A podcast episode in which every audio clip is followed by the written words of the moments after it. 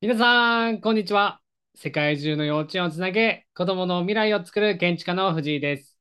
え、昨日ですね、予測ってどこから来てますかっていうご質問で、あの、お渡しさせていただきましたけども、今日はそのお答えをしていきたいなって思います。私たちのこの脳って、この脳がある機能としての一つが予測って言われております。この予測っていうのをですね、ぜひあの、考えてほしいなって思った時にですね、こうぜひこういうふうに捉え捉えてみたら嬉しいなと思うんですけども、私たちの予測って、こう何かしらのこう過去の体験から来てるっていうふうに考えてみてはいかがでしょうか？どうでしょうか？予測。こういう話をする人なんじゃないかなとか、あ、こういったことをすれば、あ、あこの、この計画はこうなるんじゃないかなとか、一度は体験したことを私たちはこう、勝手にですね、脳がこう機能として予測するって、こう未来をこう想定していくっていうことを考えているなって風に見てほしいなと思います。そうすると、皆さん、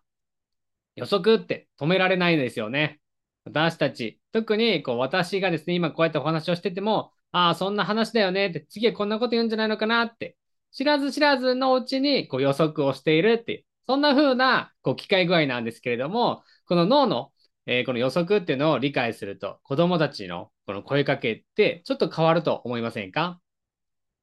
例えば、子供たちがですね、こう、ああだこうだ、何か言ってきます。でも、それは子供たちからしたら、こう、初めてのことかもしれないんですけれども、私たちは知らず知らずのうちに、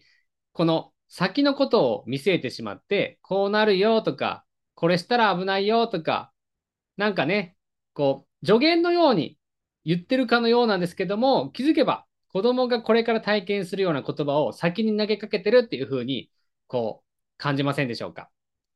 なので、私たちのこの脳が持ってる予測っていう機能ですね、こう、上手にこう扱わないと、こう結構大変なことなのは、子供たちがこれからいろいろやっていきたいとか、その会話について、やってることについて、私たちは結構私たちの体験からこう物事をお話ししてま、してしまうことがあると思うんですよね。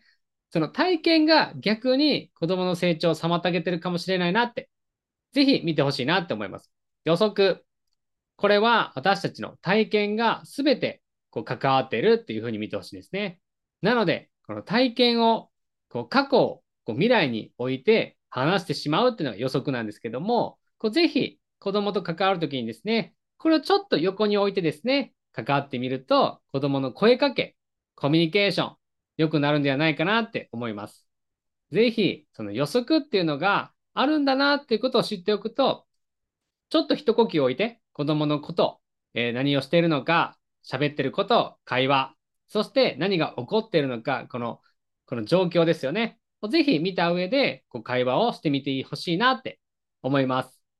今日はその予測について、えー、ちょっと会話させていただきました。皆さんの子供たち、えー、または、えパートナー、このコミュニケーションっていうものをですね、ぜひこの予測っていうのをちょっと横に置いて会話してみてはいかがでしょうか。